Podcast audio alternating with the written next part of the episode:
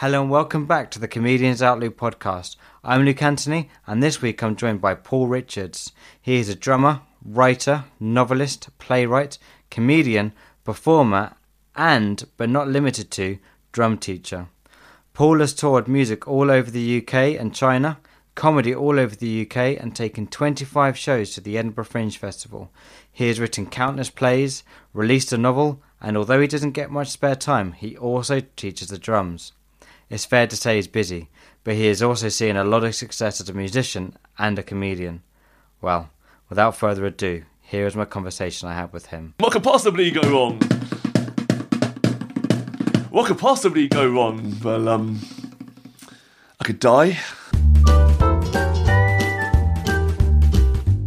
So, firstly, really, I mean, thanks so much for joining me. Uh, no, at all. Sorry, I'm um, hungover. So, um, tell me a bit about your history in music. When did you start playing, and what did your parents think to your career career aspirations when you first? Saw- Uh, well, my dad was a professional drummer, so that, that helped things. So uh, un- until he had kids, I was one of them. My sister was the other, uh, and I think he had to get a, a sensible job after that. So uh, music's always been in the family, uh, especially drums as well. So I. Uh, um, and, and, but I always denied it because I wanted to be my own person until I got to sort of 17, 18 and realised I was terrible at school, at uh, education, and drums was the only thing I was good at. So I ended up being in a band instead, which is a pretty cool way to live, isn't it? Really. So, so, uh, so, uh, so yeah, I'm 37 now. So, so look at sort of 20 odd years of playing, and uh, and six years playing professionally. Okay, but it's interesting because often some people that are musicians are in the in the industry. They don't they don't necessarily want their children to go into like into drumming. They, they've seen the worst of it, they've seen the best of it, and they Yeah, totally. protect you from that. But I mean, it's interesting. You you know you you failed at school. You're saying, Uh, yeah, totally, absolutely. but you could play the drums. Uh, yes, I mean, absolute loser at school. I, I, I was, I, loser. I, was, I was uh, distracted, should we say, all the time. I was uh, obsessed with the music of Elvis Costello, and I was just constantly writing Costello lyrics into my maths book instead of doing maths. Uh, and so I was, uh, yeah, a bit, bit of a lost, lost child, but uh, well, well-meaning. Um, uh, but yeah, the music industry isn't all about um, being famous. Yeah, there's a lot of corporate gigs. I do a lot of weddings, which we don't really talk about and stuff, but it pays the bills, doesn't it? Mm, So, of course, yeah. And I imagine, I imagine if you weren't being paid for it at all, you'd still be doing it. Oh, absolutely, yeah. Because it's, it's, it's, it's, it's my selling point, isn't it? Still, it's the thing that I'm, I know I'm good at, and uh, Yeah, yeah, exactly. Yeah, some some of us don't have many talents, but we need to like capitalize on the ones that we do. it's absolutely, yeah, yeah. It's, it's my USP, isn't it? So yeah, So it's um, it's I think it's fair to say then that that music was your first love. It was yeah, yeah, totally. And uh, and certain artists that I'm into as well, and yeah, you get kind of. Uh, weirdly obsessed with them and, and analyze their drummers and why they're doing that and why they, why have they chosen this drummer for this project and stuff like that and you, you, it becomes a thing doesn't it yeah obsession so yeah so it's just drums you played, or did you play other uh, other instruments as well? Did you? Um, it's, it's just, just drums, but I, I sort of go away from sort of standard kit stuff. I do a lot of African percussion and sort of a bit of timpani and all that stuff as well. So I- I'm, I'm very percussional based. So, Mm-hmm. Yeah. I mean, I've heard you. You played, you performed at my, my comedy club, and absolutely incredible. And I, Oh, I, sort, I, I sort of wish you you would headline now because I, I think you absolutely killed it. Which I'm sure I'll get you in for a headline in the future. Oh, bless you. Thank you. um, but you're an, clearly, clearly an amazing musician. Did you? So you originally wanted to go into music. It's quite common for like me as a comedian. I started out in acting and then music, and I always wanted to be a musician. Yeah, totally. And then I sort of stopped taking myself seriously and realised I wasn't that good at it. And then Yeah. decided to see the funny side of life and went into comedy. sure. So is it always music was the first the first aim was it? Um, I, I grew up sort of obsessed with uh, Some Mothers Do 'Ave 'Em and Dad's Army and Only Fools and Horses and the classic sitcoms. And, uh, you know, if you're, I hate to use use the word loser again, uh, but if you're, if you're at school and you feel like you're the underdog, uh, you, you kind of almost associate yourself with a sitcom. And so I always, I, I kind of wanted to do a sitcom at some point. Yeah. And so I started taking shows in my fringe. I started writing for people, ended up being trained by Menagerie Theatre in Cambridge, uh, who are wonderful people. I was a bursary writer for them.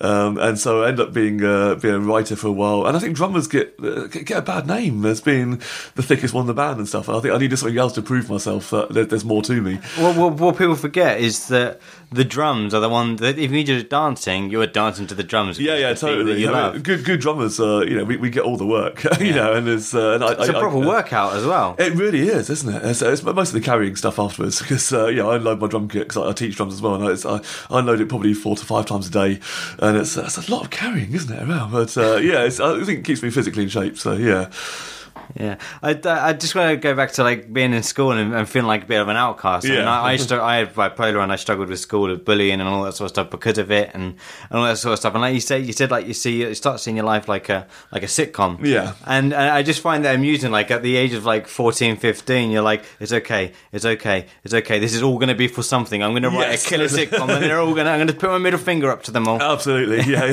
There's a wonderful uh, uh, band called Ben Folds Five, who no one's really heard of, me, but they're, they're an amazing band. And he, he wrote a song called um, "One Angry Dwarf and Two Hundred Solemn Faces." that's, totally how I see myself as the angry dwarf. and uh, but it's about like, going back to that school and kind of just uh, yeah, giving the fingers, as you say. So yeah, You know what's um, it's- you do realise he, he, okay, you can obviously this isn't film, but he is about six foot four, so uh, yes. um, he says dwarf, but he's certainly shot up. I, I, since. I'm, I'm uh, a lanky giant, aren't I? That's the thing. Uh, an, an awkward giant, but uh, yeah. Ah, that's brilliant. Uh, yeah, so I mean, it was, and I guess, I guess, like being in music and being a drummer is pretty cool, and there's there's a whole sort of element of the rock and roll life and all that sort of stuff. But clearly, you you you you you sort of experience the oppression that a comedian tends to experience early on in life. Sure, yeah. and then and I just I just wonder what because a drummer sort of sits back at the, the back of the at the back of the, the band and plays the beat Yeah. how did you manage to and it's very rare for like a drummer to work their way to the front so how did you manage to get to talk to the audience from going from bands and being a drummer I mean, I think um, when I'm playing the bands, it's my safe place to be in. Uh, I know what I'm doing. Uh, I've, I'm in four bands at the moment, so I'm working In the drums, as you uh, say. as- yeah, as a drum. Uh, and uh, I get behind the kit, um, um, and the pressure's on, on Vicky, our singer, uh, to, to do the patter and stuff. And if I'm having a bad day, say I'm hungover or something, or, or if I, you know if something hasn't gone well for me personally, or whatever, I can still get behind the kit, and no one will know the difference. I think when you're doing comedy, obviously, it's, it's much different because your your emotions are, are, are laid raw. Um, ultimately, I started doing comedy to impress a girl um, Ah. who, who wasn't impressed, but I never, I, I, absolutely, really not impressed at all. And they, I, I ended up in a really big room at the Fringe, like a hundred capacity venue, uh, even though no one knew. I certainly wasn't a name. uh, I'm still not, and, um, and I, was, I was getting about seven people a day in this hundred capacity room. I just died on my arse every single day. I remember one day thinking, if I had a good show, this would be amazing. instead, I had a show which was about the Lightning Seeds, uh, a Britpop band uh, called Things Could Be Marvelous. That was my show there, and so it was, um, uh, so I, I kind of got the bugs from it. I was, I was thinking, yeah, okay. And, it's, and I, I remember waiting behind a curtain before, the, as the audience walked in, thinking, I don't know what I'm doing. I'm at my comfort zone, but I can do whatever I want with them. They've they've come here for a reason because they like the title. I've got them for an hour. This is actually really exciting, isn't it? And so you just sort of improvised it you well, I, I scripted it, but I'm terrible at learning lines. So it was, so I think I had 12 bullet points that I had to hit for the show to work, Yeah. uh, which was sort of scribbled on a post-it note in the corner somewhere. Yeah, yeah, uh. And, uh, and so I knew how to end the show, I knew how to start it, and, and in the middle bit it was just me trying to get to the end. And um, uh, and, and the, the reviews were lovely for that because it was a truly. I mean, I can't remember. It was, it was a, there's one nice line in the whole thing, I think, but uh, uh, everyone seemed to enjoy it apart from me. I'll come on stage again. I got away with it again. Uh, next year I'll write something proper, and it'll be really. Yeah, so I then sort of went away and sort of spent a long time writing some stuff I'd be proud of, and, and then no one liked that show. So that's, that's just you, you can't judge it, can you? I like So- I like how you go from like writing a comprehensive script to then a couple of bullet points and then just down to words and then actually maybe just lettered. Yeah, it might just be so- yeah, so, look, this is the punchline. You've got an hour to get there. Yeah. So, yeah. Um, Oh man, did you end up dating this girl? Uh, well, I, I'm not entirely sure we ever dated. We, I mean, she came to Edinburgh with us. It's a long time ago now, but uh, she came to Edinburgh with me, and uh, so I think we might have been dating. I'm not. I don't know what they what, what crosses dating. Uh, so, so let's not even too crude about things, but I think there was elements of dating, but at the same time, she didn't really like me. So it's a strange one, isn't it? Um, we, we, we, I think we split about three, four days into a three week run, and then I, I, I got drunk with my mate Carl, and uh, I drank lots of whiskey, and then the next day I had to go and do the show, and I, I did the whole thing with a, a, a CD player because I'm old school, and the CD stopped working that day, and I was in a really bad mood, and so I and I was, I was, I was in such a bad way. I took the CD out of the player and threw it across the room, and shouted, "Every day it does this," and I was on basically a breakdown on stage, and the audience loved that. They thought that was the character, uh, and it was by far the most successful day. A- and so the next day I tried to do the same thing again, but they could see that I was acting it rather than being genuine, and it didn't work at all. It's just a man throwing CDs across the room. That's not an act, is it? So Oh, that's so annoying. it is, isn't it? But uh, but no, it didn't work out. Out of her. I mean, it's, it's all worked out, you know, in, in life, should we say? So that's that's cool. Um, but I, I used to get a lot of material out being single as well. That was most of my most of my act. And so, you know, I met my girlfriend last January, and it's, it's totally buggered up what I do. I've got to be honest. she, she's lovely, but yeah, I've had to. It just dried up the comedy. You just- Totally, yeah. The awkward loser thing is great, and now I'm, I'm just content, and no one wants to hear that. so, yeah, I mean, last year's Edinburgh, I I did a song called uh, "I'm Disgusting," and it was a list of all my flaws. Ah. And the point being, if if my girlfriend ever sees this routine and she sticks with me after this, uh, there's, uh, there's little things like you know, I used to have an ant's nest in my car. Genuinely, at one point, it was red ants, pretty cool. Uh, and I, uh, I went for a phase of just not using cutlery or, or, or plates even. I just everything was from a packet, and I just like the idea of never washing up and stuff like that. And it's just, uh, and I used to buy Scotch eggs, but not bother with the egg. I just love So the, the coating. But yeah, she's seen this routine. She's still with me, so it's, it's cool. Uh, But then, but what's happened is that you're you're then you're in a relationship, Yeah. but you're still living like a bachelor because that's, a ma- that's exactly how I imagine I would live. Yeah, out of a packet, and and it's no it's no surprise that a lot of your set is about your love for Ginsters pasties. Because, yeah, yeah, it's amazing. Isn't it? Because, because it is it is a staple food for comedians. Yeah, is- yeah, absolutely. It's, it's, it's dinner at 2 a.m., isn't it? it's, uh, I've, I've got more mileage than I should do out of Ginsters. It's 2 a.m. There's a 24 hour garage open. Yeah. What do they have? Ginsters pasties. All right, it's to one of those. it's, it's, it's totally my life. There's a, someone said the other day after a show I did, so I, I, I said, I love your on-stage persona. I was like, it's not a persona. Like, genuinely, this is my life. This is, you know, I do eat Ginsters, I do talk really fast, I'm genuinely quite excited. uh, I don't go on stage and, you know, and then just do that. So, yeah. Yeah, if you haven't already realised, listeners, uh, he does speak very fast. But on on the iTunes Apple Podcast app, you can slow it down by fifty percent. so whilst my voice might sound like I'm doing slow motion, for him it would just sound normal. Normal, normal voice, yeah. I think it's like I overwrite everything I do as well. So, um, I mean, my, my new Edinburgh show this year is called Paul Richards Talks Too Fast, uh, which I'm, I'm quite excited. And I'm doing uh, my last four Edinburgh shows, but in one hour. Yeah. Uh, so it's four hours worth of content, and it's like, just blast it all out. And Yeah, but then that's the thing, isn't it? Though that the you you clearly, I mean, yeah, you use you speak very fast, but then that means you've got to fill up to fill up an hour. Yeah. it's a lot harder for you because you've you've got to speak really fast, so Totally. you're going to have a lot more content. Whereas someone like James Acaster, who takes his time over one joke and could take ten minutes before he gets to a punchline because he does it all very slowly and very Yeah, relaxed. yeah. He doesn't need any material; he just needs four jokes and he can fill up an hour just like that. I think James has more confidence about. it. I've met James. He, I, I did a show with him before, and he's he's a lovely man. And um, but yeah, he he knows what he's doing, and he's very assured. Like I'm good at this, and this is my thing. You know. Yeah. Whilst I'm like, don't lose the room, don't lose the room, don't lose. Know, so it's gotta, so, quick, get them for another one, get them for another one, quick, quick, keep it moving. Else I get bored. Uh, or was that me just getting bored? I don't know. That's, uh, that's- I mean, I, I had to really. I mean, I speak. I've always historically spoke fast because, again, I always think that the quicker I can get, because I'm, I'm, I'm I was feared being on stage, whether it was music, whether it was acting. I just absolutely feared it, and I think it was part of the reason why I did it because I wanted Yeah. to prove to myself that I could do it.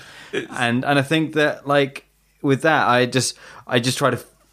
Just fire it all out as quickly as possible because the quicker I get through this, the quicker I can go and have a beer and get away. and say you've done it, uh, and, and boast to Facebook on you know, friends on Facebook saying, "I just done a gig tonight, I'm amazing" type of thing. And it's uh, Mm. it is weird though. I mean, we had a, we had a show in Manchester on, on Sunday, so I did my last year's Edinburgh show, and there's 128 people came uh, in a 300 capacity room, so nowhere near sold Yeah. out. But uh, really, and I never just watched them walk, walk in, thinking, "Why, why are you here? And what am I going to do? An hour and a half to entertain them?"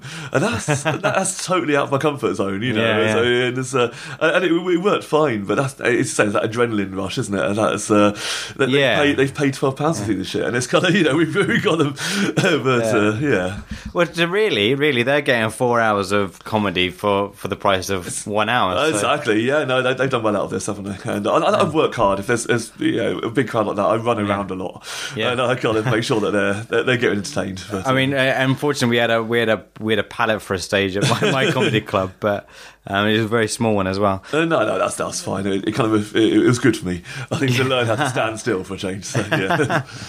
I mean, yeah, I, I'm not saying I don't enjoy performing. I'm just saying before I get that, I get I get that last minute kind of self doubt, and I think, what happens if it all goes wrong? Yeah. But then I get on stage and I think. These guys are here now. They for the next 10, 20, 30 minutes for an hour. Yeah. They're going to be listening to everything I say. So I have a huge amount of power right now. And I can say pretty much whatever I want. Yeah. And either I'm going to get laughs, I'm going to fall flat, or I'm just going to get oohs and ahs of like, oh, that was a bit, Yeah, bit and, over and, the. and what's the worst that can happen as well? I mean, I've had yeah so many bad gigs. I mean, that sort of three years ago, I went on a run. When What could possibly go wrong? Uh, what could possibly go wrong indeed is, uh, um, but yeah, three years ago I, I toured a show and I was doing really unconventional venues, and Yeah. they were expecting um, you know jokes, uh, and, and that wasn't Weird. what- a comedy show. I know exactly, and it was uh, like one night I turned up, and um, they, they, I sent them a, the poster of the tour. There was like one man and a cajon, like a little box drum, and uh, awkward man for an hour and a half, lovely storytelling comedy. And they didn't put that poster up; they just put comedy night here tonight for an hour and a half. I was like, no, don't do that. That changes the expectation. Um, and, and it was yeah, by far one of the worst gigs of my, my, my life, and I got a whole hour of content out of that one night. Um, I, I did a show about the show, how bad it was, um, but they didn't kill me. And I They didn't kill you? They didn't kill me. I had to physically run out of the venue, and I cut the, the, the, the show short. I I think I did 23 minutes out of the hour and a half I was booked to do, and, and I ran out of the venue, and I ran for 12 miles uh, to get away from this village in North Yorkshire. It was it was one of the worst nights of my life, but I'm still alive, and I'm still telling the tale about it. And I think that's uh, and and so. You know, ultimately you go on stage and you're thinking, "This is horrible. This, this, yeah, it's really." But actually, it's illegal for them to kill you, or to hurt you. so it's, uh, and so it's, uh, yeah.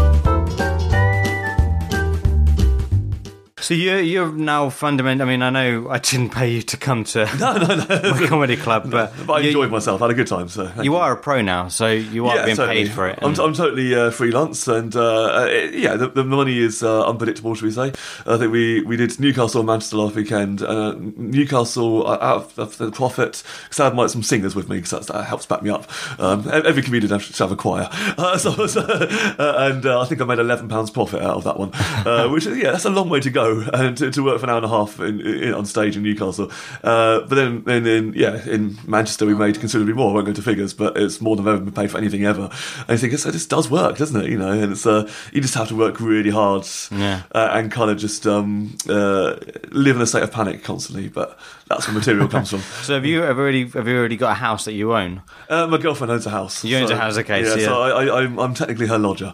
Just, uh, but, um, it's a lovely little house, and it's uh, it's all good. And she's you know she, she's quite relaxed. I mean, I, I was six days late with the rent the other day, so so but she's fine with that. She she, she always gets it within, within the month. It's fine, isn't it? She's very sweet.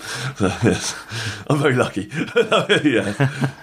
At least you realise it. Well, I mean, eh, one of the things I, I would be reluctant to go fully re- freelance is purely before I've bought a house. You know, I, Yeah, wanna, yeah, no, I, a- I know it'd be almost impossible to buy a house with with freelance like the the precarious. If you put comedian on or musical comedian on on your your CV on your sort of application, Or even put on car insurance, they won't insure you. You know, Yeah. you know. I mean, I think that's why because I do a little bit of uh, drum teaching as well. So Yeah. I teach drums, and I think that's my my safety net. And Yeah, if yeah. people ask, I'm a teacher, you know. But uh, I'm only doing that for probably less than 15 hours a week. I'm in, I'm in a couple of schools, including my old school, which is a bit weird, and that's a little bit of safety net money, isn't it? That's And, good, uh, that's good. And there's plenty more of it as well to come if, if I need it. So that's quite nice. And and just just so the listeners know, the reason why insurance for comedians is so high is because people like James Acaster are awful drivers, and when they first learned to drive, they had like 20, 30 different crashes Yeah. where they, they didn't die and they no one got killed. Yeah. but. Yeah, ever since he became well known, comedians, if you put comedians down on your car insurance, it's because of James Acaster. Were, and, and it's also just the amount of miles we do as well. And Yeah, that's I've, true. I've had my car since uh, November. and It's broken down twice already because it's, it's, it's an awful car. Don't buy a French car. Seriously, it's, it's, it's just the worst car ever.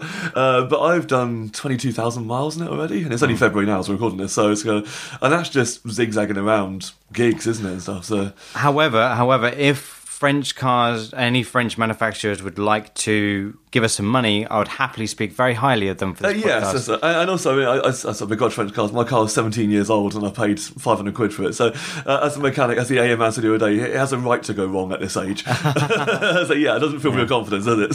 So uh, yeah, but uh, awful car, terrible. Billy Connolly, when he first started, he always started as a musician and a Yeah. banjo player, and he played in a band. And he ended up just sort of more and more each each time they performed, he'd have a section where he'd speak. Right? Yeah. And then that section where he'd speak to the audience got longer and longer. So then it actually became Billy Connolly just talking and then playing a couple of songs, and that's when he split from the band and became his It's, stand-up it's over, comedian. yeah, yeah. I think well, so also I, I, I sort of tour around my little box drum, and it's Yeah. uh, it's very much my, my safety net Yeah. as well. But when I first did my Edinburgh show about four years ago, I think it was, uh, I was doing a show at the Red Bull in Newnham in Cambridge, and um, Rory McGrath was in the audience. Who's know, Mm. Okay. a wonderful comedian, a lovely bloke. I was a bit scared of him when he turned up, um, but uh, he bought tickets for the show. It was like a five or whatever, and he turned up. And um, there was only sort of two songs in the whole hour, and he said to me afterwards, he's, he's really lovely. He goes, "Yeah, I, I really enjoyed that. I can see it's a work in progress, but you know, it's, it's a few months to the fringe. It's cool." He said, "But at the moment, you're just uh, another sort of." Awkward, slightly middle class white man moaning about being single for an hour. Uh, I said, "You're really good at that, but there's a lot of you doing it." out there." uh, I said, "But this this drum thing that you do," and he mentioned the idea of being like the Tim Minchin of drums. How long? How long ago was this? Uh, it's about four years ago now. Four years ago, yeah. okay. And you mentioned the idea of like, being the Tim Minchin. If you do more drum stuff, that will help you stand out. Uh, and actually, I realised then that you can you can write a set list on the back of the drum and no one can see that. You That's know, it's, true, yeah. it's, it's really cool. It's a little thing, and it's uh, it, and it's perfectly. Same with the guitar. You could write it on the top, couldn't you? Yeah, yeah, totally. And um, and uh, I sort of certainly realised that the, the, weekend shows, I brought more percussion to the shows as well. Get the audience to be all percussionists, and they got something else to do.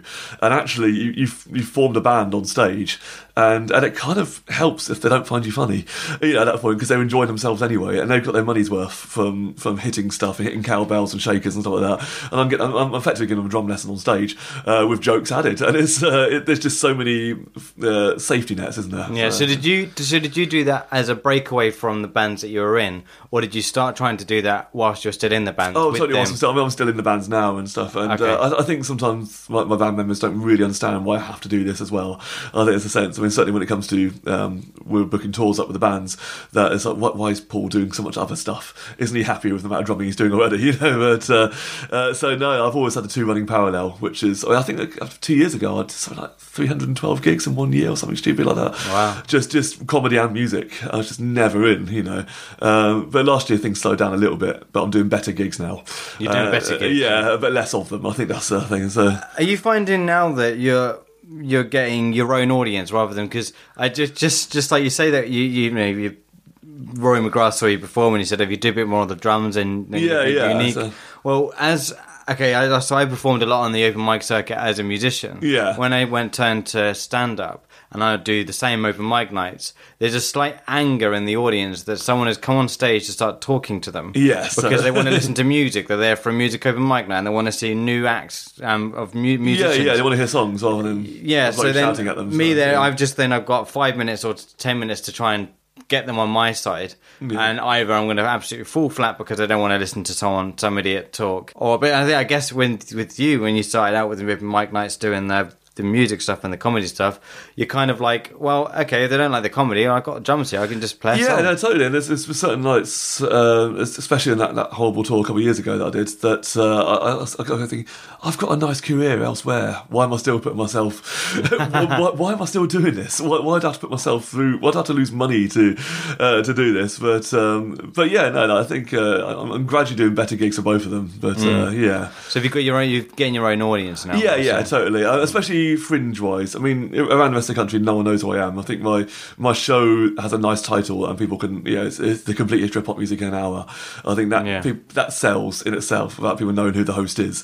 Um, although there's been a few people have come back to see it a couple of times, which is lovely. Um, in Edinburgh, I'm getting a lot of repeat people now, which is lovely. Every year, I'll sort of notice. Oh, okay. we- we're sort of talking probably less than 20 people when I'm there for a month. Uh, so they, they trickle in. Um, but um, but they, they come in every year to see what I do and to see the progress, um, which is bad because I can't repeat stuff then. Because Ah, they, they, they want a new show every year as well, which is um, uh, the only downside to that. But uh, I'm- gradually building a following, just nowhere near as quickly as I'd like to. But, uh, Do you have them on a mailing list? uh, I don't. No, I, I don't have much on YouTube either. There was No. um, I had a weird thing a few years back. I, I really don't like um, uh, the internet uh, just because uh, uh, of what damage it can do. And uh, so I, I was on a really bad uh, tour, and then um, a, a, a TV station I won't name it. They "Do I do a little pilot thing like do a 10 minutes of comedy. I said, yeah, yeah, sure. I said, it won't be broadcast at all. Uh, so just do 10 minutes. We're trying out the cameras. It won't go anywhere at all. Just try out new material. We'll have 15, 20 people in the audience. Like, okay, lovely. So I did this, uh, this show. I tried out new stuff and it was really bad. Like really, you know, nothing was working at all. So halfway through, I said to the audience, this isn't working. Let's do some old stuff that definitely works. And I kind of reverted back to my safe territory. Yeah. But then it was broadcast in Finland. Uh, and, Oh. and it ended up on YouTube because some kid watched it and basically put it as like the worst comedy he's ever seen and put the whole thing on YouTube. Oh no. and uh, and it was quite funny how a 15 year old boy from Finland uh, it, it took so much effort into that. and, but I, I was I was I was looking I was googling myself and it came up as one of the top results. I was like, whoa, hang on now. Uh, so Yeah. I mean, and it's, it's been deleted now, luckily. But I, I mean, mean- uh, at, at the time, I was thinking that this, is- this is harsh, isn't it? Because I've done a lot of good stuff. Um, but it's like the one bad night. Well, not one bad night, but the, the- yeah, a bad night is the one that ends up online as what people see as your thing. You know? It's, uh, Yeah. I mean, yeah, that's the issue. I mean, it's a very different world now being in the comedy world or even the music industry because everyone now has the right to a view, you know? So, Yeah. So if, if they see something they don't like that you've done on the internet, they have a right to say it and they have it's it's easy for people to say stuff. But we would do it as well, I think, and from, from an audience point of view. Like we're still audience members, and I'll, I'll often look up comedians who I don't know. And Yeah. if there's one bad thing up there, I go, no, I'm not going to book them. You know, and that's, uh, it's just harsh, isn't it? But uh, Yeah, but then the thing is, you, com- comedy is slightly different to music and and stuff in that sense. When when you've got a room full of people sitting there in the audience listening to someone talk and tell jokes, yeah, you, th- there's more opportunities for people to feel very awkward very quickly when they're watching a comedian perform Yeah. than someone who's tuning a guitar on the or playing an out of tune song Yeah, yeah, slightly you know I, th- I think as he I, I find it easier to listen to music Oh, totally, go badly yeah. than I, I do watching a comedian do stuff that I just especially like if you do doing like a night with maybe sort of ten people in the audience, and you you know it's really hard to leave. But Yeah. and yeah, and you see a comedian dying on stage, and I, I used to enjoy that as an audience member. I used to, it's kind of like a car crash thing, isn't it? You know. Yeah. Uh, but these days, I, I genuinely feel for the comedian, and I want them to be okay. You know, I'll often buy them a pint afterwards, whatever, and sort of say it's it's, it's all good. It's okay, yeah, mate," but then, you know, but then is that helping them? Is it is it by saying, "Oh, that was really good. Here's a pint," actually helping them? Do do they need actually a bit of tough love? And you just say, "Stop putting your money into this. Stop, Stop- stop, wasting your money." Like you, you've you're obviously a very funny person. You obviously have some great material. You're obviously very good at writing. You don't necessarily have to be on stage to do that comedy. Yeah, yeah, and that's it's um Because I see comedians that have got great jokes, Yeah. but sometimes they come to the punchline, Yeah. and then they just back out. they Yeah, have a, a massive flooding feeling of of like self doubt just before they say it, yeah, yeah, and then just back out, and then they lose that punchline. Whereas if they got behind it and actually punched the if line, they believe in what they're doing. But Yeah. surely the the way around that is stage time, and they have to go through Yeah. that, that elusive hundred gigs to start with. I mean, I, I tend to do about hundred gigs in Edinburgh every year. Uh, Yeah. so I'll come to that. uh, but um, uh, so sometimes if you you see enough value in a person, if they're struggling, we're thinking, you know, he could be good in two years' time. Yeah, you hope that. Yeah, hope that. I mean, but, yeah, sometimes you watch people and think that, that's just, just terrible. Give up now, but you know, and that's. Uh, it's harsh, isn't it? But, this, uh, this podcast certainly isn't for defaming other comedians. And No, I, no, no, of course not. And No, uh, no, and I, I mean, Paul will agree, and I, I, I still die on stage, and I'm sure Paul still dies on stage. And, and I know, I know that Stuart Goldsmith recently he did a gig and absolutely died on stage, and he's doing really well now. Yeah, So no, Stu's lovely. Yeah, you, you're, you're never you're never immune from from dying on stage but wh- I guess what we're saying is that there's a few comedians that have been at it for like 10 years because 10 years is like the the mark of where it takes that long to get good Yeah, yeah. but then you see someone after 10 years and they look like it's the first time they've done it then Yeah. you start to think try something different Yeah, Um, just just uh, move your creative skills to a different area, maybe. Of Yeah. you know, you can. it's very hard to tell someone that though and it's very hard to realize that yourself Yeah, Um, um, but also I think they, they probably know, well I think if they're doing ten years they probably don't know, do they? But I mean, there's been many a time which I got off stage going, okay, just be a writer because you know you write shows for other people, write theatre. That's what you that's what you do. You, you're trained as a writer. You're a drummer and a writer. That's great.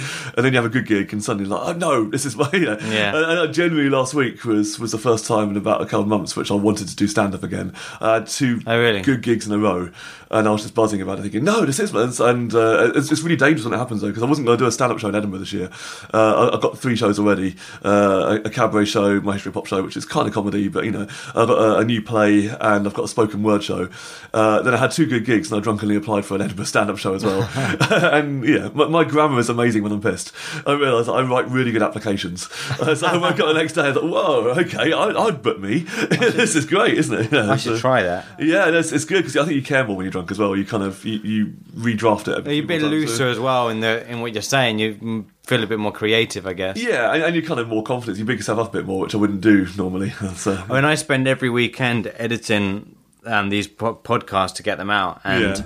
by by towards the end of the day of editing them, I'm absolutely smashed out my brain. So yeah. if, if you ever hear any parts of the of the podcast that make absolutely no sense at all, it's because I'm pissed out my brain because I don't like editing. And no, and, and if you guys, if you listeners give me some money to the podcast, then I can hire a an editor to do it for me, and then I could save my liver. So you'd actually be yeah. saving my life. Um, that's, that's, that, yeah, for, for a fiver, that's pretty cool. If everyone gives a fiver that listens to this, then. Uh, you, you, sounds you, like a charity appeal. Yeah, yeah, no, You, you live to your 80s, maybe. I, I consider myself a good cause. Yep, totally. Tell me about the tours you did with the comedy, uh, with the music. Sorry, originally. Uh, so the music stuff, we, I mean, the band that, that I most play with, a band called Fred's House. Uh, it's, it's my, my most regular band.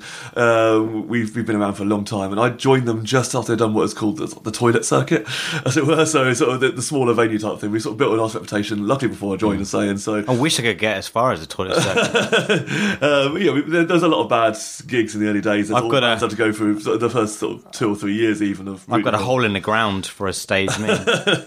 uh, but um, so yeah, so the, the tours have, have got better and better, and uh, small art centres is generally our thing now, where yeah, the, the, money isn't huge, but you get a small plate of sandwiches in the dressing room, and the lights go down, you walk on stage, and you think you've made it. Um, just don't look at the bank balance afterwards. I think that's the thing, you know. But uh, it's a lovely gig. We, we've toured China. We did uh, just over two weeks over there, which was um, amazing, but really hard work at the same time. Uh, it was a well organised tour, but they really work you hard. Um, really, yeah. So, the Chinese so, are very very good work ethic. Yeah, yeah, and then we were treated like superstars over there because we're English, and that's that's kind of all it took. And it's um, we are doing two shows a day, and um, we were just plied with booze the whole time and staying in five star hotels. We never really saw the hotels because you had to go up to the next show each day, and so oh, okay. um, you're staying in these amazing places, but you're only getting four hours sleep in them, and um, and but yeah, treated like royalty the whole time. And wow. played sort of a thousand people a night, sometimes more than that. then we got back and played Northampton to twenty three people. it was uh, it was uh, it was the most reality check you can imagine. We got back on the Monday, I think it was, and then on the Thursday night we were playing this this really, you know, a, a normal gig, should we say? And uh, yeah, it was a shock to the system. But as yeah. a reminder that we're not the Beatles. Uh, we just had a we just had a lucky break over there. It was more like a, a holiday and experience. How the other side live, isn't it? You know. So mm. uh, so yeah, we're still touring, and uh, we've we've had to have a bit of a change of lineup recently, but we've got some gigs up in April, and they're nice gigs. Uh, and and generally, as a musician, I'm more successful than I am as a comedian. I've realised that. But oh, really, uh, yeah, okay. but I, I, enjoy both. I think that's I can not do one, not do the other. If you know what I mean. So it's kind do of. You feel do you feel that one could impact the other? I mean, I have a pseudonym for the performance, and it is not my real name. Like, it's not my my surname's different. Yeah. Um, I I separate two two different things. Like, I write quite straight serious dramas and stuff with a yeah. different name, cool. and then I use Luke Anthony is is my comedy name because I don't want one to impact the other. Do you find that I, I think um, in retrospect I should have done that. Th- oh, okay. but it's too late. It's it too is late. too late. Uh, yeah. Uh, but also, I, I, I get um, concerned when like people come and enjoy the band. They look me up and go, "Oh, he's also a comedian." They don't find me funny. Then suddenly they don't like the band anymore. Like, there's, there's a real kind of uh, there's an awkwardness to that, isn't there? So you're telling yeah. me what I should have done that. Um, most of the time it works. So people know me as like the comedy drummer person who's who's kind of reliable at both. Uh, reliable, I think, is, t- is totally where, where I'm at. so, reliable, reliable. Yeah, so if anything else, just totally uh, consistently if, reliable. so, he, he, he was late this morning, but he did turn up. So uh, yeah, yeah. No, I, I do message say uh, I've just woken up. I'm very sorry, but uh, yeah, I couldn't I couldn't go as far to say diligent, but I could say reliable. yes, well, I got lost up by the tractor and it's crazy. And then I couldn't find your house when I got here, but that's that's, that's all good. But uh, yeah, um, but yeah, no. In retrospect, I, I, I, could have separated things, and also you know, working as, as a drum teacher, um, I don't want the parents or the kids that I teach to know that I do comedy because if they see something online in which I've sworn, for example, which I don't, I don't really swear. No, uh, so, no. but um, uh, you know, but if the, the, the odd word for emphasis, uh, but then if I'm teaching their seven year old child, they probably don't want that. But at the same time, they want a drum teacher who's uh, who's who's witty and kind of makes things light-hearted because learning is fun. Yeah, so it's it's a real balancing act and one I haven't really quite got right yet, but. Uh, But Yeah. certainly, um, I, I, I, wanna, I, I like doing both. I, enjoy- I enjoy doing both, and um, I, it's uh, mostly juggling my schedule as well. So the band would come through. Can we do this festival? No, Paul's doing the Buxton Fringe or the Derbyshire. well, so you know, or, yeah, there's, uh, so there's there's a lot of apologising that goes on, but we kind of think of it. You just live your life feeling guilty all the time. All the time, I literally just say sorry is my default word. but that's what my new Edinburgh show is about. Is is about a guy who's just running late for everything, and I think that's just a really nice. Uh, people think it's fiction, but it's not at all. Just- I, I mean, are you? Uh, but then surely your your cover will be blown if you turn up on time for that gig. Yeah, so, I mean um, that that one's in a, in a paid venue, and I think they, they I have to kind of turn up low. Uh, Let, let, let, let, them let them think it's fiction. I think that's the thing. But uh, So you, I don't know. Have you got? Are you going to open with? Uh, well, this is the first gig I've ever turned up on time too. But Possibly. I mean, I think um, uh, you can sort of milk the awkwardness. So last year I had a lovely show at the uh, the Swindon Fringe, which I won an award for. So I'm technically award winning, uh, and even you know, Swindon Fringe still counts. And uh, I, uh, I had a lovely um, uh, show there, and it started off with me struggling to turn off my MP3 player, which was genuine. Uh, I, I Yeah. didn't know it, it locked itself. and I couldn't get the music off to start the show, and they thought that was the act, and they loved it. Uh, and so, and I sort of said, "That's end the show for this year now." You know, I think just being rubbish at life helps, doesn't it? Sometimes it just, uh, well, you pray for it, don't you? Because I, I I get the feeling that like you started out as a musician. like, I'm going to take myself seriously now. I'm Yeah, gonna, yeah, I'm going to be a serious musician. I'm going to be a serious music teacher. But then life just keeps kicking you in the ass. And, Yeah. and things keep happening to you, and you keep walking into weird scrapes and all that sort of yeah, stuff. And, yeah, totally. and and you couldn't possibly not be a comedian because where else are you going to have that outlet? Absolutely, and it's, even like being being settled now and all that stuff. There was uh, uh, I didn't realise my Too happy. too happy. But I didn't, I didn't know my girlfriend had two cats. She she has two black cats, and I thought it was just one that moved really fast. I, I, I, I never I never knew that, and so instantly, even though I'm in a happy place, I'm still freaked out. I was like, "How did that cat get here? It's a different cat." Okay, but like, you know, it, it must be. That's and uh, So, so how long did you go? Like, did you? What? So you're telling me that you were signing for like six months to a year, thinking that this cat was just moving fast. Yeah. At what point did you challenge us? And hang on a minute. There's something a bit odd about this cat. It I mean, I genuinely saw both of them in, in the room at the same time. That was when I realised. so that, that whole time that you hadn't seen him. Well, the cats are fast. It's a small house, you know. It's kind of uh, it's I know you're tall, but and they zap around, don't they, like chasing mice and stuff. And uh, it's kind of uh, I just I and they got similar names. And uh, yeah, I lose. track. There's Coco and Cleo, and, uh, I and it's, it's, it's, it's you know. I'm amount- dumbfounded. That's that's got me. That because I said earlier that James Acaster is the reason that comedians have really high insurance. I'm starting to think that if you can't see cats, I wonder if you can see deers and other cars and other vehicles. Uh, driving. I mean, I, I drive so slow that Yeah, I, uh, these cars are moving so fast. I think there's just one car on the road. Road. doing laps around me. Yeah, it's, uh, you know, it's, uh, Oh man. Uh, no, no. It's, it's, um, I mean, I drive uh, a battered old automatic, so I can't even get up to speed half the time. I think that's the thing, you know. So uh, I'm a safe driver. Anyone, um, insurance companies, uh, listen to this. So I, I drive like uh, Yeah. I, had, um, had a few points on my license years back from doing shows, uh, and um, I got uh, I got technically three caught three times by the same camera, uh, uh, three in three nights, uh, and uh, and they all arrived in the post on the same day. So I did a speed awareness course, and I got six points. And that was years ago, and it's all cleared now. Luckily, actually, we clear in March, so that's cool. It'll be four, it'll be, um, it'll be four, it'll be four years in March. They're gone by then, aren't they? I don't know what Oh they're going is, but uh, uh, but I was doing uh, I was doing a tour, but I was so skint that I couldn't afford accommodation, uh, and so I was coming home every night. So I did Leeds, I did Newcastle. I was touring my No. And I was driving back every night back to the, the, the little room that I was renting at the time. And uh, and, uh, when it gets like two in the morning after having done another show to six people in Leeds, I was on, and you're on the home straight you're on the A14, but there was roadworks going on, and I, I just got caught a few times. You know, Ah, I, I the average speed cameras. Or? yeah, average speed, but it went down from 70 to 50. and I didn't notice. Ah, I I was thinking, oh, it's like it's Histon, that's fine. I'm nearly home now. I need to carry on going. And then, uh, yeah, three in three in three days uh, arrived in the post, and I um, and I actually genuinely called the police and said, look, is this it? Is there any more to come? and, and, and they, they looked for me and said, no, no, I think you're done now. I said, yeah, I, I feel like I am. Yeah, it was a really. Uh, I knew I knew this guy. Uh, yeah, I knew yeah I knew this guy who who was a bit of a boy racer in his car and he drove Yeah. pretty too fast and he and in the space of like driving from one coming on onto a slip road to the next the next slip road, the next exit, and the next junction. Yeah. he had lost his license because he had Wow. gone through like six like speed cameras, and he got he got all twelve points within the space of like a few minutes. It can be done. I mean, I'm certainly not in that bracket. I mean, I, I get done for really unglamorous speeds. I was like, I got, I got done for doing like 57 and a 50 three nights in a row. Yeah. And I think, and you see the other guys in like their Audis just blasting by, and thinking, oh, I was in like a Fiesta. I could barely go. This doesn't feel fair somehow. But the law's the law, and I'm sure, you know, I, I probably deserve those. And all the time I've been driving, I've managed to get away with it up to that point. So yeah. Uh, But no, no, I've been driving very, very safely. So I think I'm a safe driver. I mean, I'm always one of those drivers that is uh, it is so sl- so slow, it's almost unsafe. You know, to the point that people have to overtake me. You know, but uh, Oh man, oh, I won't be sending this to an insurance company. no, no, no, so, so, no, no, please don't. But, uh, yeah, However, if they would like to sponsor this podcast, oh, please do. Yes, This- I would, I would love to say really nice things about them. So you told me a bit about your tour you did with the music. How about? I mean, you, you say you're constantly on tour. So Yeah. are you are you now touring your? Are you still touring your comedy tour? Or Yeah, so um, I mean, I, I've made a mistake before of touring a really unconventional fringe show um, t- t- to non-fringe audiences. And yeah, and, and just a, a stream of really bad gigs. Uh, but the the show I've had for a couple of years called "The Complete History of Pop Music in an Hour" is just really accessible. Yeah, it's a yeah, big yeah. sing-along show. It's a funny show. It's it's uh, you know it shouldn't work, but uh, it was it was an accident of a show in the first place uh, because I lost the band that was supposed to be in it. So I ended up having a choir, and, and so it's basically me and drunk comedians getting through seventy songs uh, and um, as quickly as possible, and me getting panicked about the time because uh, and so that's uh, that's on tour and it will continue to go on tour for as long as I want it to. So that's doing Edinburgh for a third year this year as well.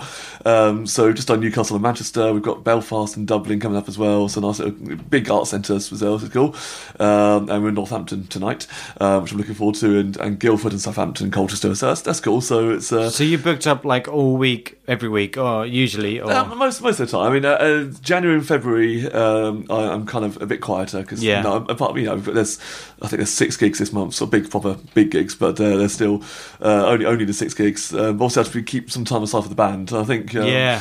Uh, at the moment, I kind of feel like I'm not taking on more stuff because the band are about to fill up my diary, and um, I've got um, Barnstaple Fringe Festival, which is a lovely theatre fest. So my Yeah, yeah, shows yeah. down there. So I'm doing four nights down there, uh, which is nice having residency in the venue as well. Uh, Swindon Fringe, Greater Manchester, Reading, Buxton. Um, there's eight fringes before Edinburgh anyway. oh wow, Uh, so, are, they, are you doing like almost almost like Edinburgh previews, are they? Or- yeah, uh, They're, just generally. Um, I think that they almost they're open about that themselves. That they're not quite Edinburgh, but it's a smaller Edinburgh fringe. So uh, yeah, um, but they're good places to get reviews and, and the old sort of nomination as well. Because when you get to Edinburgh, you just get lost in a sea of other shows. So it's, it's nice to be award winning before you get there. If you know what I Yeah, mean. it kind of yeah, helps. Yeah. Uh, so yeah, just, just just gigging constantly. Um, once I've got my new shows together, I will uh, I will do more of them as well. I'm still writing stuff for this year's Edinburgh because it's, it's only February. And um, but yeah, it's, uh, I'll, I'll panic book a tour in July. Um, I do a lot of house gigs as well. I enjoy doing shows people's houses. Oh, it's really? a really nice way. If, if people can't be asked to go out, I'll come to them, and it's uh, and just do shows in people's front rooms. Oh, right, So wow, really, wow. it's, uh, I know Aidan Goatley. is, he's a good friend of mine. He's he's doing quite a lot of that as well, and it's a really nice way to. Try out material, and if they, they don't like it, well, they haven't had to move. so kind of, you're already in a good place, you? you know. So it's uh, I'll probably pick up. Um, I've, I've got a run of seven house gigs before my new show opens in April, um, just so I can rehearse it because else it's me in the house I've never, I've never thought about doing a house gig to be honest. it's, it's lovely. I did one at Nessie's house actually. It was, yeah, was a Oh, really? friendly. Yeah, yeah, and uh, that, was, that was lovely last night. A really hot, hot night. I remember I did two hours, uh, which is a lot for her audience. They sat for it, bless them. But it was, uh, it was me and there was uh, like Bim Madey, bless him. He loved it, but most people didn't. I think there was a night in which we were. It was just too hot and uncomfortable, but no one left, and I needed to work some stuff out, and so um, it was. It was. I got more out of it than they just that sounds sounds like you're holding co- comedians and audience members against their will. yeah, totally. I, I don't know how. so, yeah, I, I don't think you can cover that up with comedy and say that's legal. well, I, I did. And it's, uh, yeah, no, they, they they knew where the exit was. Did you get some good? They knew where the exit was. Yeah, for health and safety, I had to point out the fire exit. Yes. and also the escape if you can't handle my comedy anymore. Yes. Did you get some good comments? Uh, I did. There's lots and lots of comments, and uh, ultimately, from the two hours that I did there, I think there's a nice 48 minutes of content from that, which is good, you know. That's pretty I, good. I, I, knew that most of it worked already. I was just um, sort of self-editing, isn't it? But again, you Yeah. can't. You know, my, my girlfriend, bless her, she's she's lovely, but I can't do the show to her every night in the house. so you know, I think there's a, a sense that she the novelty wears off, and uh, I think it's, it, she, she's cool because she's not a cheerleader. I don't think she even likes sometimes what I do, and it's um, She's not there great. to be your. She's not there to be your fan, though, No, she? no, I think it's a separate world, isn't it? So I can't Mm. just rehearse at home all the time. So I would go to, to people's houses and do shows with the uh, sort of, the note being that you know this is new new stuff. Um, Yeah, yeah, so, yeah. so be kind, and uh, if you don't like it, this isn't my best thing, you know. So yeah, You just want free cups of tea and biscuits, don't you? That's what it is. absolutely, and it works every time.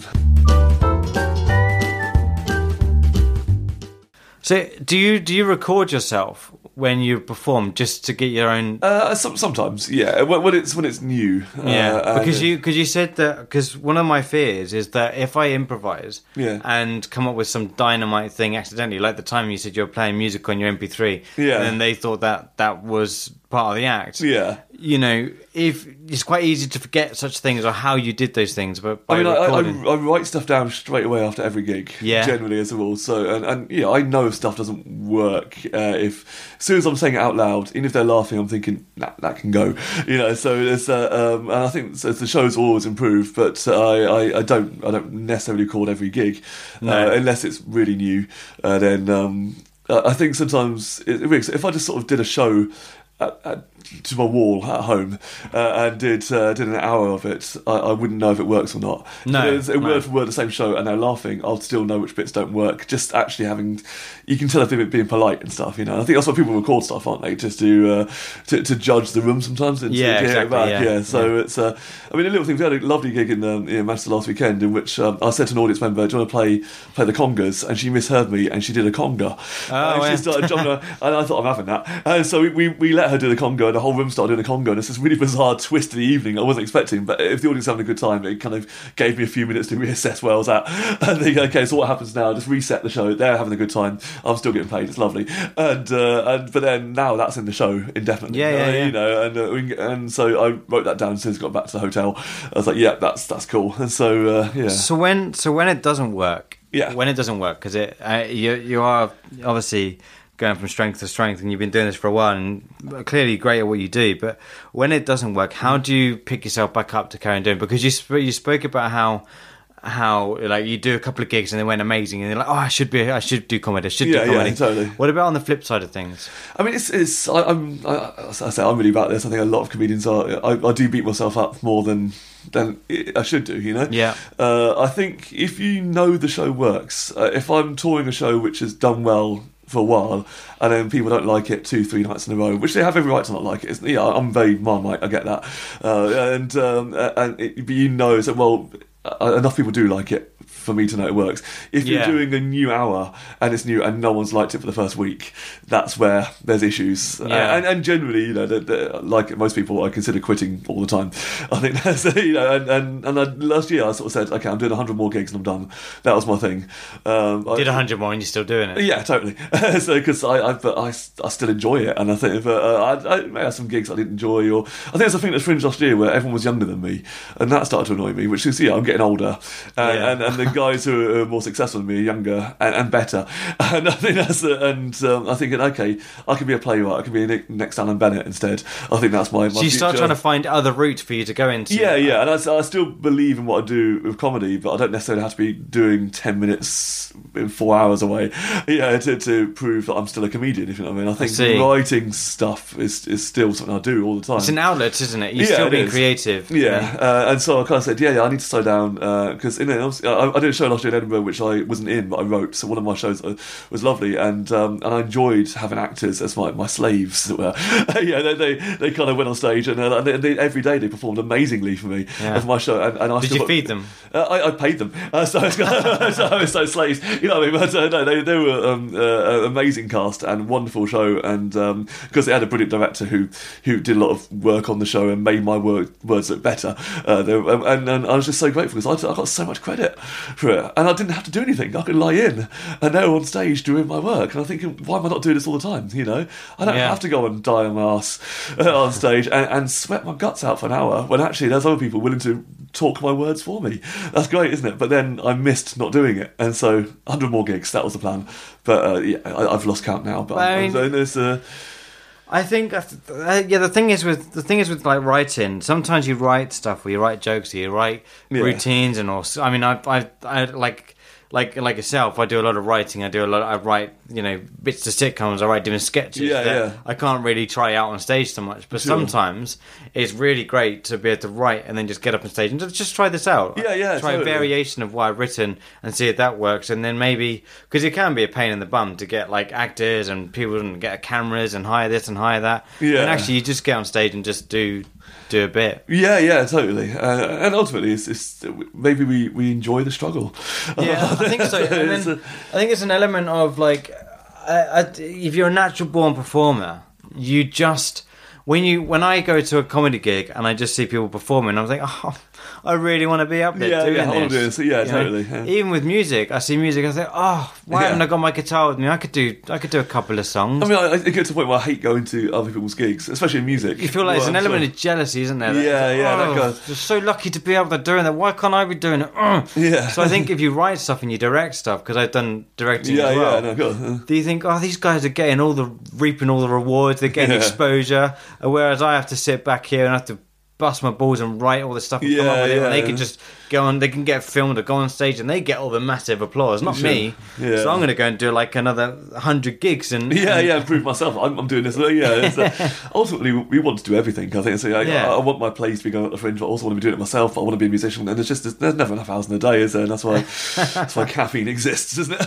So, you know, it's uh, but going back to the original question, how do I pick myself up? I, I, I, sometimes I don't. I think that's the thing. But uh, in time, you you, you just gradually go, okay, I've got to do another gig, and, and I'm always low until the next gig. And if that gig's a bad gig, then you're still low.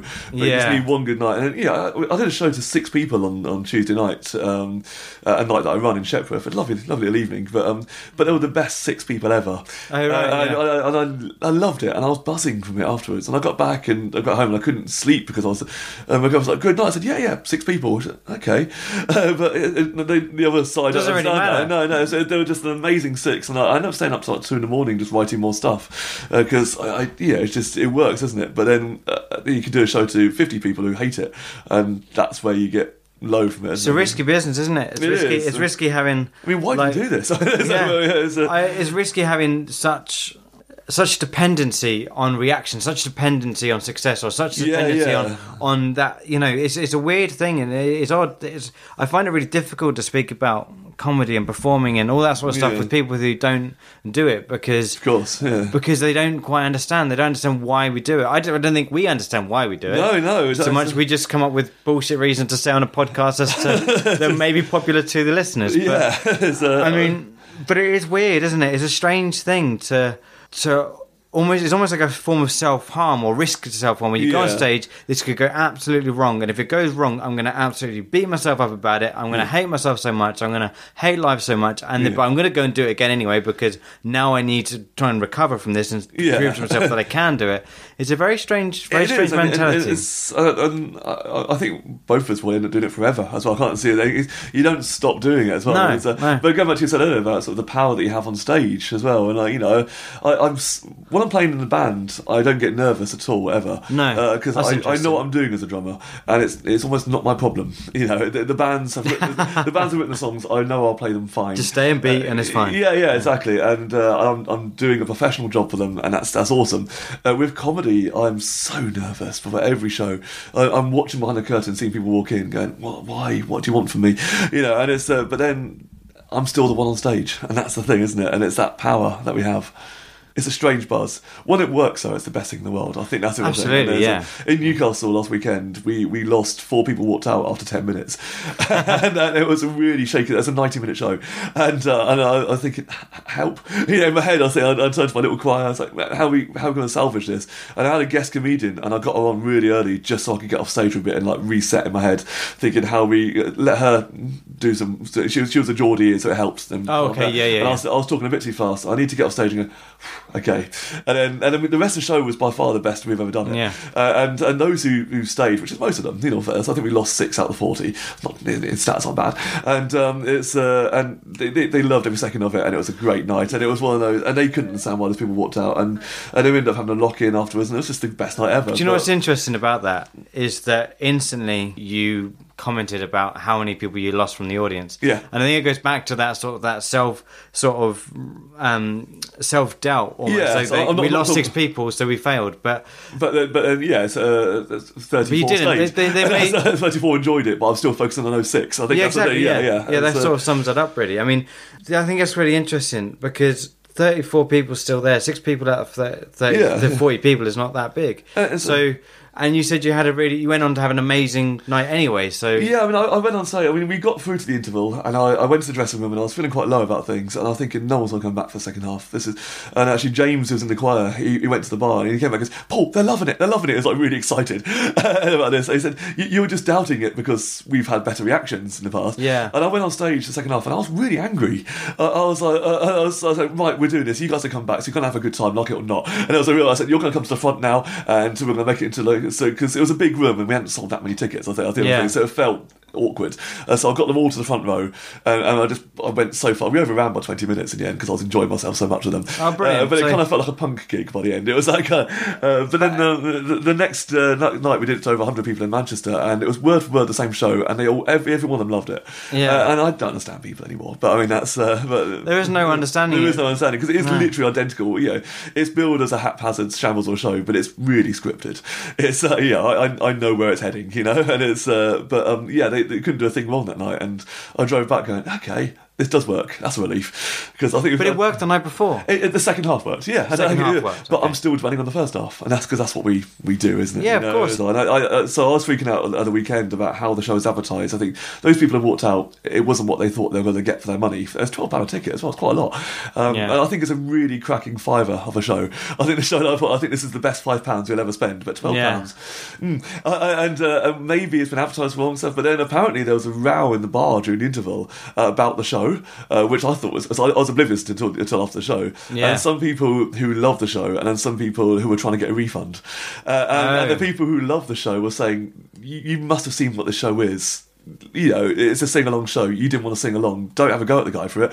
And then they were getting really heated. And it's, it's almost like a compliment that they cared that much to have an argument about my show. Yeah, yeah, yeah. Whilst I'm just sat in the dressing room with my beer going, I hate this. Why am I doing this? I can make good money out of teaching. This is I don't need to be doing it. You know, it's uh, Yeah. um, yeah, You you you mentioned a bit about like you know comedy going into music, performing your music. Yeah. you absolutely love it, and and it's easy. You don't get nervous. You just Sure, go up yeah. and you do it. You know, you go through the motions because you're very confident in it. With comedy, you get very nervous before, and you you you, you worry and you get a bit frantic before you go on. Yeah. I just wonder what what's the last thing either you do or tell yourself before you get on stage. I, I generally uh, run the intro to the show before I go on because I think if you get onto a good footing, if you get that first laugh in early, they feel like they're in safe hands. And then you feel yeah, safe. Yeah, as well. uh, um, uh, but if they don't laugh at the intro, which happens quite a lot, then you're in trouble. I think because this is the intro is usually the strongest bit of the show. I think, and then and then there's there's points where it peaks again. But I think once you've got on side, you can afford to let go a little bit and relax.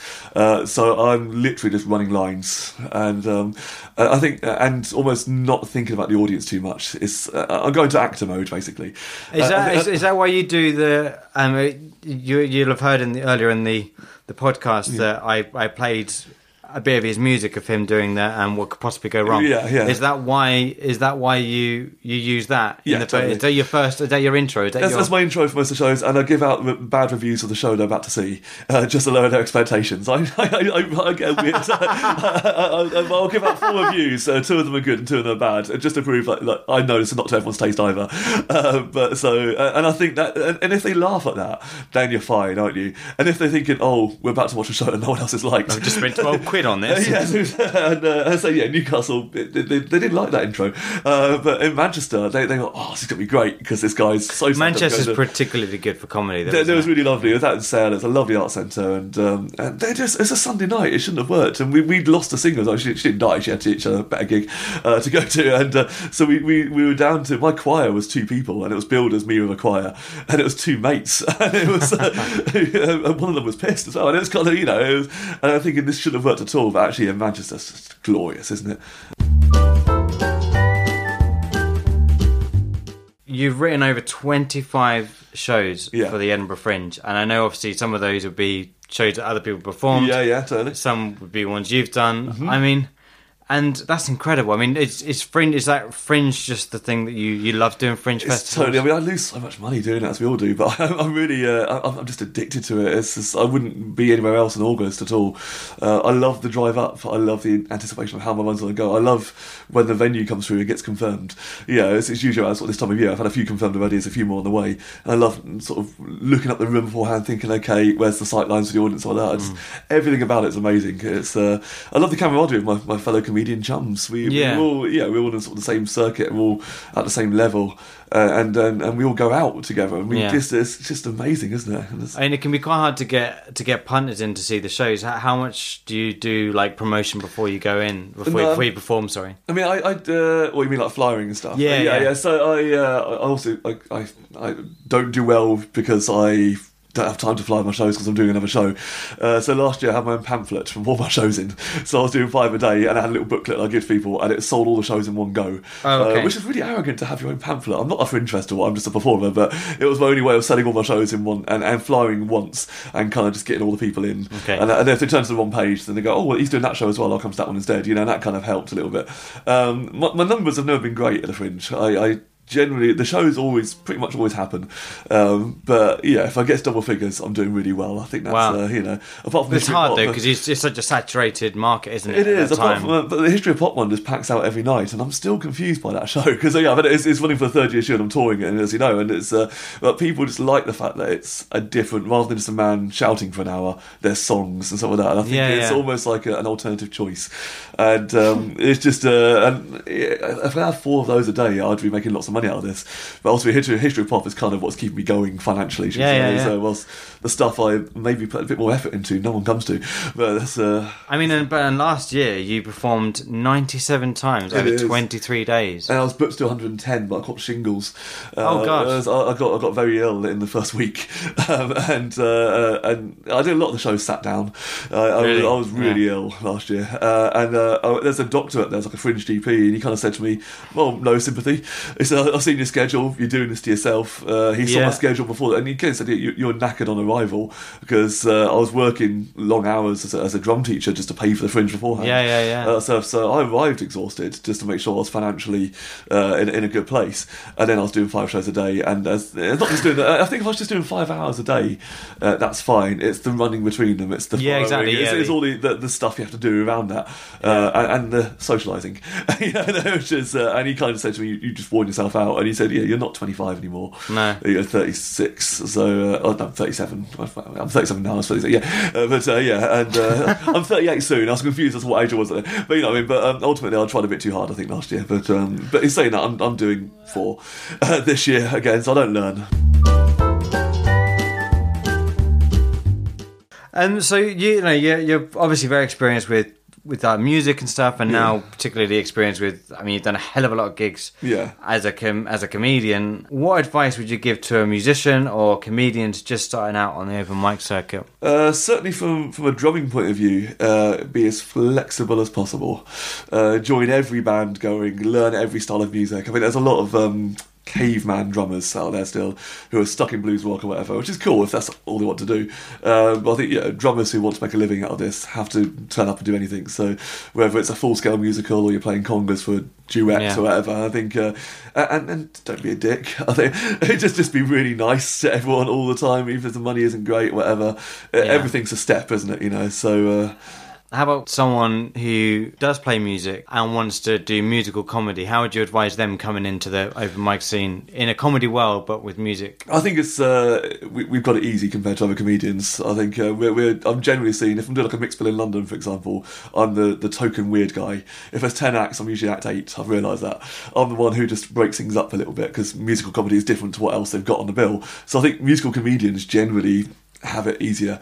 Uh, and so just apply for slots, record one song, send it around, if it's a funny song, obviously, you know, uh, and and don't pick a massive instrument. So I was uh, I did a show called One Man in the Box a few years back, in which I toured the UK using public transport, using my cajon, my big box drum, as a suitcase.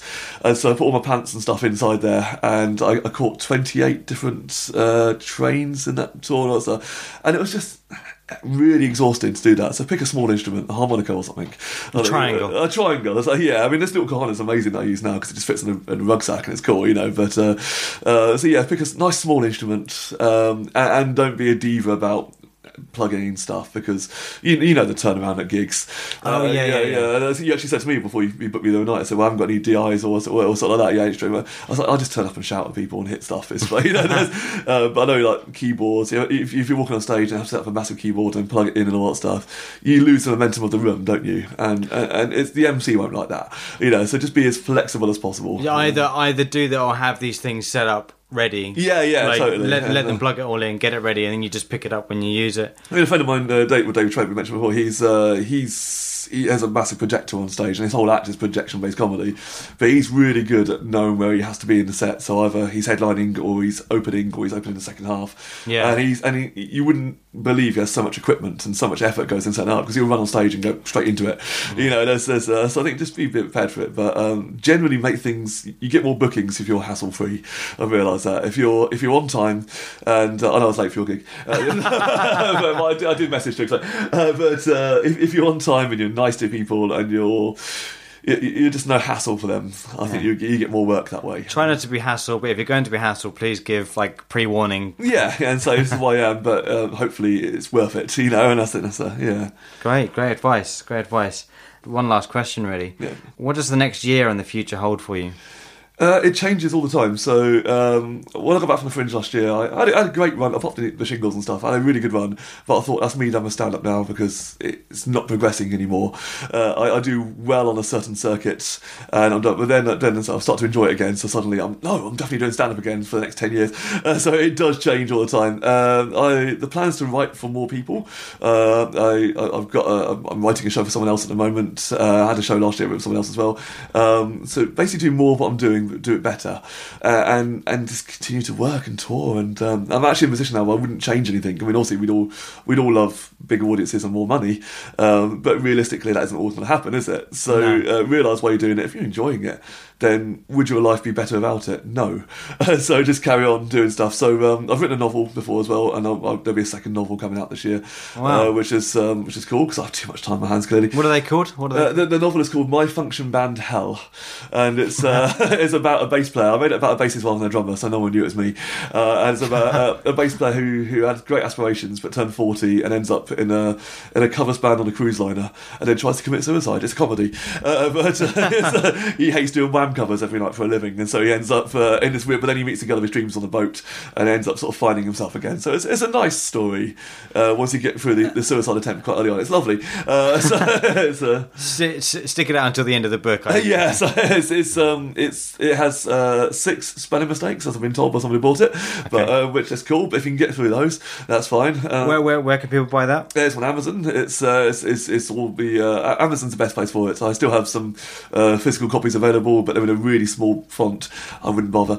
Uh, so, but the, the, Amazon one's is, is easier to read. I, I, I like it. Uh, okay. Uh, musicians really like it. There's a lot of in jokes in there about right. uh, aspirations as a musician, but also the, the grim reality. And, and it's, it's written in two halves. So it's uh, the first half uh, also alternates between the two halves. It's about him now, and then the rest of it is his diary as a teenager wanting to be a successful musician. Right, that's right. And, and, you see how much things are uh, have changed for him, but actually how much happier he is as a grown up still. So that's uh, mm. so yeah. So that's that's that's a novel, and there'll be another one. I've been working on various bits and bobs.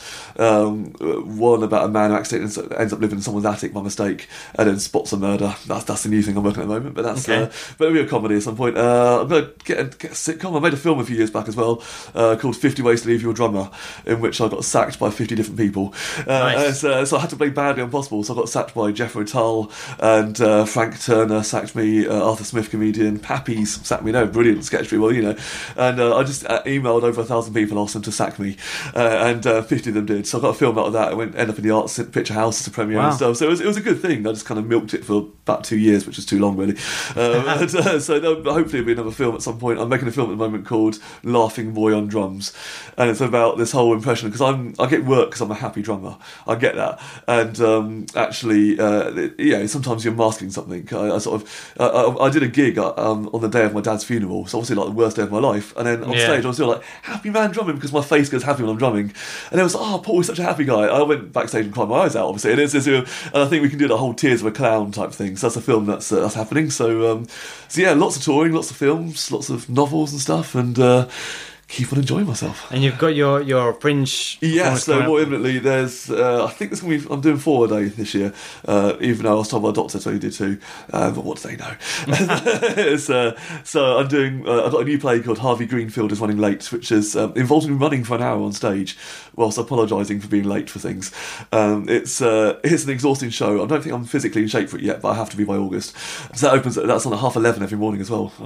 Uh, what could possibly go wrong? And then um, and then I'm doing History of Pop at two fifteen, and then uh, I'm doing a show in which I'm meeting all the Spurs players uh, from the first ever Spurs game I went to in 1992, and uh, interviewing them uh, as like a spoken word thing. And then uh, I'm gonna have to. I'm gonna have to suspend this interview now because I'm an Arsenal fan. Oh, I mean, that's, I mean, that's, that's, yeah. I mean, I'm having a good season. I, I know you're not after that. One 0 to that bait whether you played it. What, what's that about?